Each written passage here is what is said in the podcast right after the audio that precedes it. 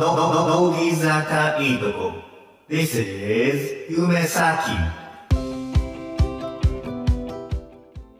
さあ今回も始まりました。乃木坂46のいいとこ。気づいたら乃木坂を応援して11年。そんな僕夢咲が乃木坂のない人生はきっとつまらないというのをテーマに乃木坂のいいとこだけをたくさん紹介する番組です。本日紹介するいいとこはドクターコトー診療所ということで生田絵梨花ちゃんが出演している映画をご紹介したいと思います。えー、もうねぶっちゃけ正直舐めてました。あの出演者がね豪華っていうだけで中身にはそんなに期待してなかったんですけれどもただねめちゃくちゃ面白かったですね。もうね結構泣きましたね。あれ多分泣かない人いないんじゃないかなっていうふうに思います。でまあそんなね面白い映画のご紹介というのとあとねこれまた良かったんですけれども生田絵梨花ちゃんがね異次元に可愛かったのでそこも合わせてねリポートしていきます是非最後までお聴きくださいはい。ということでね、やっていきますけれども、最初にね、簡単に作品の位置づけをご紹介したいと思います。で、この映画はですね、原作の漫画があって、山田隆俊先生っていう方なんですけれども、これがなんとですね、発行部数1200万部。で、これが2000年から2010年にかけてやってた作品です。一応2010年って言ったんですけど、まだ終わってはなくて、長期休載という形になっているみたいです。しかし1200万部ってすごいですよね。で、その原作をもとに、え、ドラマっていうのがやって、第1期が2003年、で、第2期が2006年にやってたらしいです。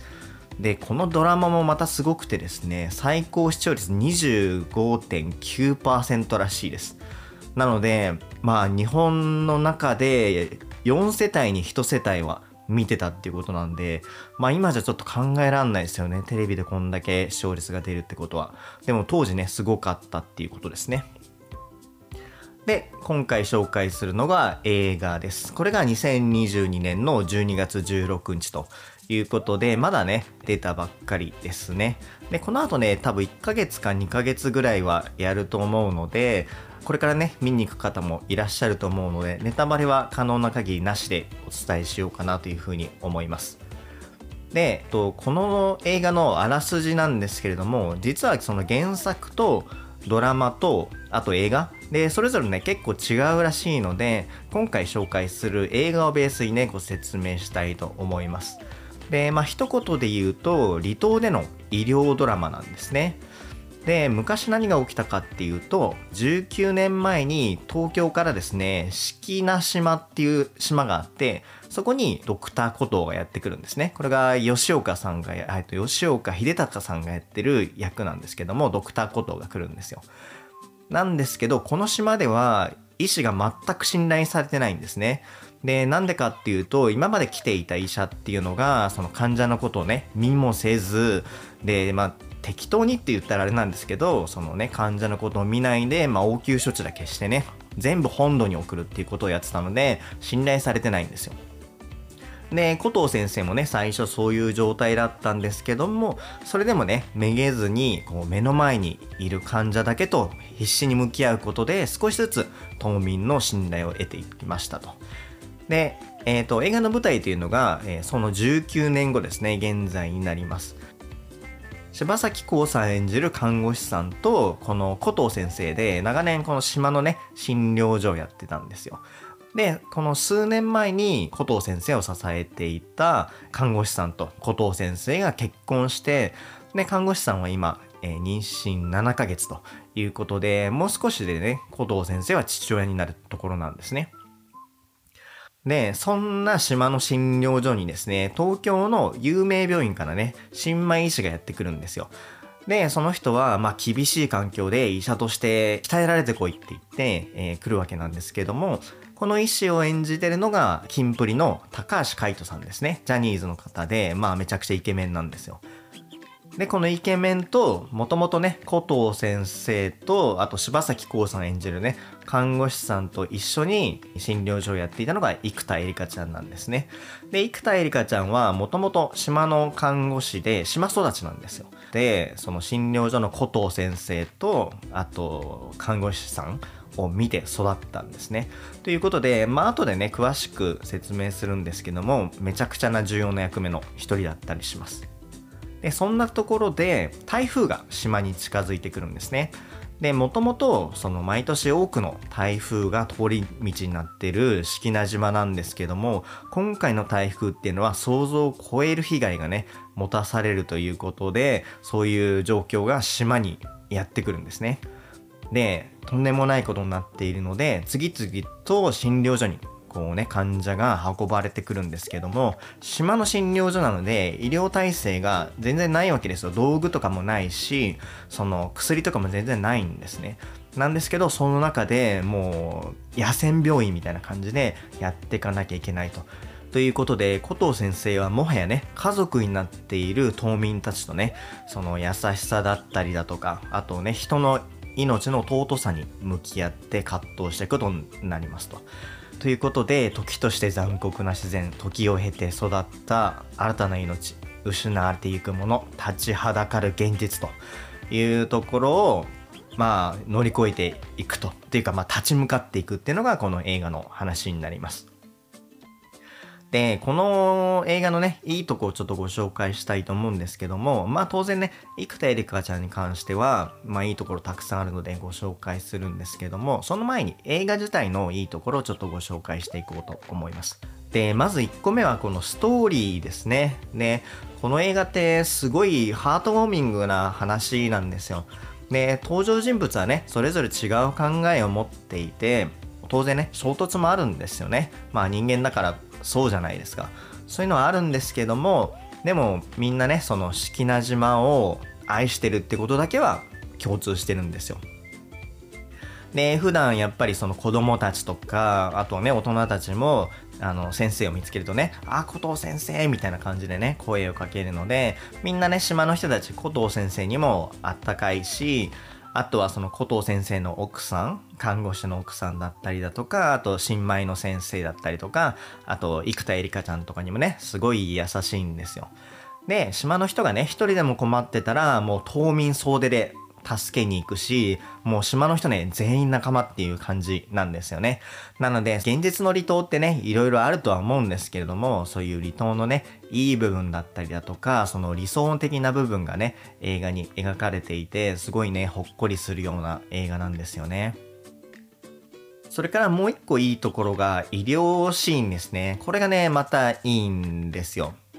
まあやっぱね、医療ドラマっていうかね、まあ医療の映画だけあってね、いいんですけど、あの、原作はね、結構医療の専門的な内容がね、描かれているんですよ。あの、ここはなんとかっていう機材があって、ここのなんとかっていう部分がこうなっちゃってて、なんとかっていう薬が必要なんです、みたいな感じで書いてあるんですけど、この映画は、まあ、打って変わってですね、あんまりこの医療の細かいことはね、描かれないんですよ。で、じゃあ何がいいんだっていうところになるんですけど、その先生がね、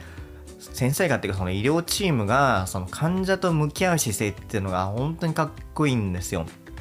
で、古藤先生はその医療設備がね、整ってないし、薬もね、そんなにあの揃ってない中で、難しい手術をね、こなさないといけないわけなんですよ。で、しかも、その自分が手術に失敗したら、まあ、足をね、失ってしまったりだとか、まあ、患者さんがね、命を失ったりすることもあるわけですよ。で、それに対して、古藤先生はね、もう一人残らず救うんだっていう覚悟が、もう顔に出ててね、それがね、本当にかっこいいんですよね。で、それは、あの、古藤先生だけじゃなくて、その新米の医師もそうだし、あと看護師さんもそうだし、生田絵梨花ちゃんもそうなんですよ。この4人が息を合わせてそのピンチに立ち向かっていくところっていうのが本当にかっこいいので、これは見ていただきたいですね。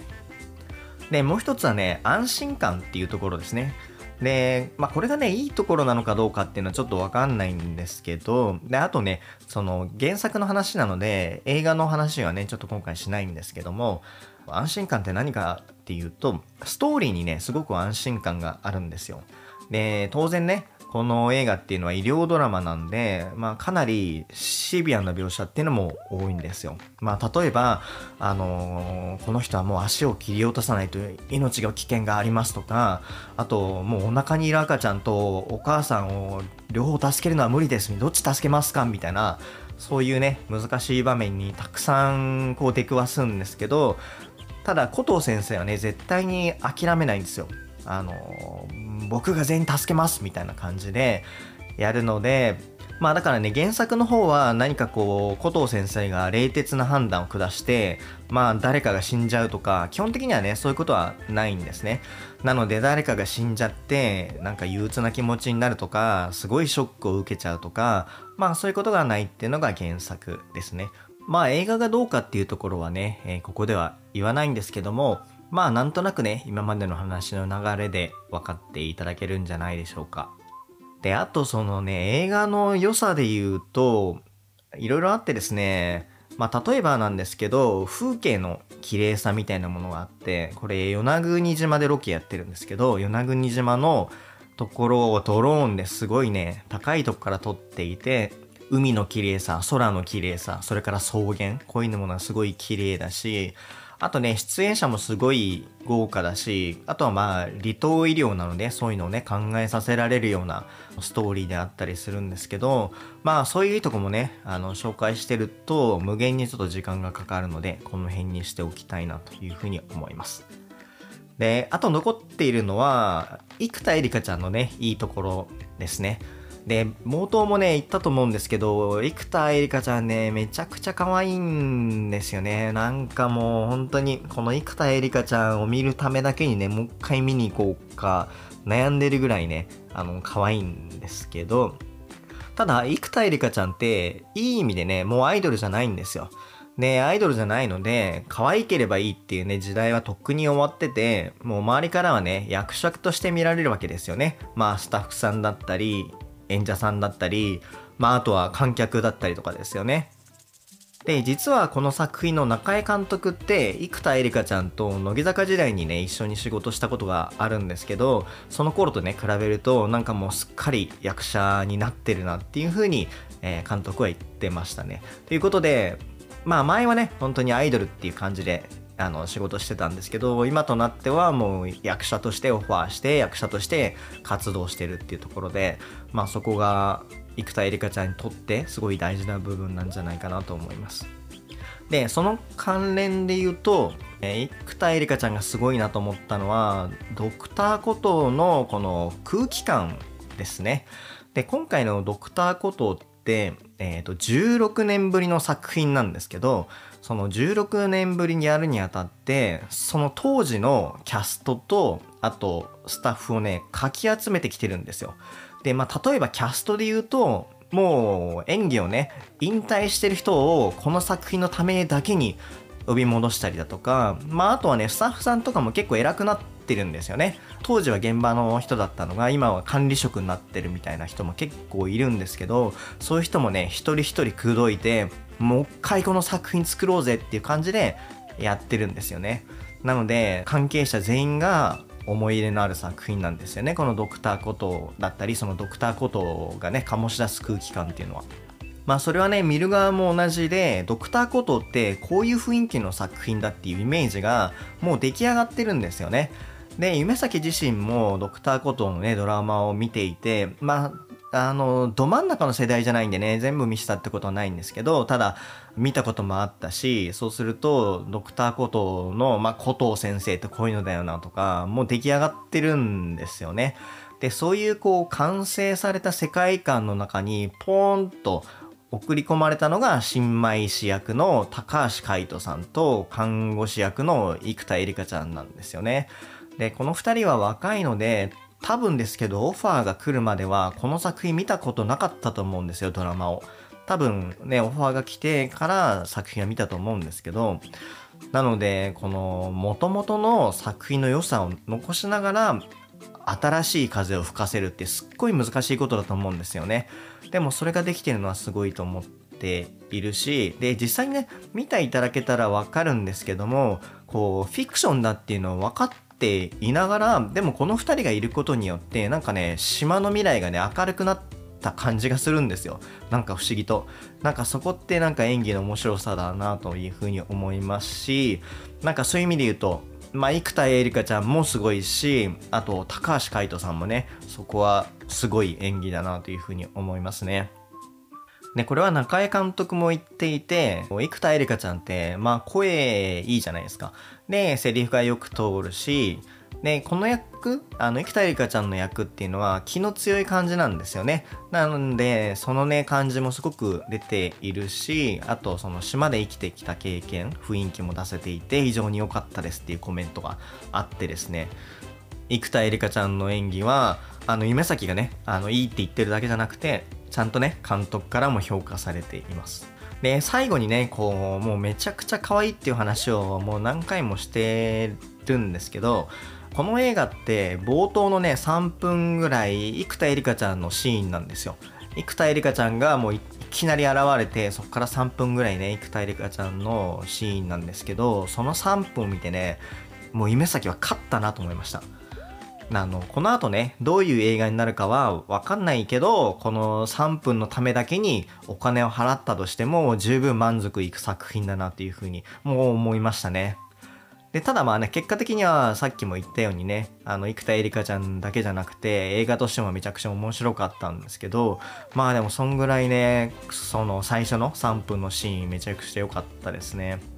で、生田絵梨花ちゃんの役っていうのはね、すごい重要な役で、さっきね、冒頭の3分出てくるっていう話をしたんですけど、その後もね、ずっと休みなく出てくるんですよね。で、まあ、これを基準に、あのー、役の重要さを決めるのが正しいのかどうかわかんないんですけど、スタッフロールで言うと、6番目なんですよ。で、古藤先生が1番で、えー、看護師の柴咲コウさんが2番目みたいな、そんな感じなんですけど、すごい重要な役割なんですよね。で、よく比喩表現として、白衣の天使って言うじゃないですか。まさにあれなんですよ、生田絵梨花ちゃんって。ね、こうね、優しくて、まあ可愛くて、まあ真面目で、仕事ができて、で、愛嬌もあって、で、島民からも愛されていて、で、古藤先生をね、もう助けたくて一生懸命やったりとか、あの役っていうのは、生田絵梨花ちゃんに本当にぴったりだなというふうに思います。あの、乃木坂の中であの役をね、できるメンバーは他にいないと思いますし、多分乃木坂の外を探しても、生田絵梨花ちゃんよりもこの人の方が役に合ってるよっていう人いないんじゃないかなと思いますね。まあそのぐらい生田絵梨花ちゃんにとってすごいいい役だったと思います。多分今回の映画を見て、あの可愛い子誰だって言って調べる人結構いると思いますね。ということで今回は映画の良さと生田絵梨花ちゃんの良さについてご紹介してきました。本日紹介したいいとこはドクターコトー診療所でした。エンディングです。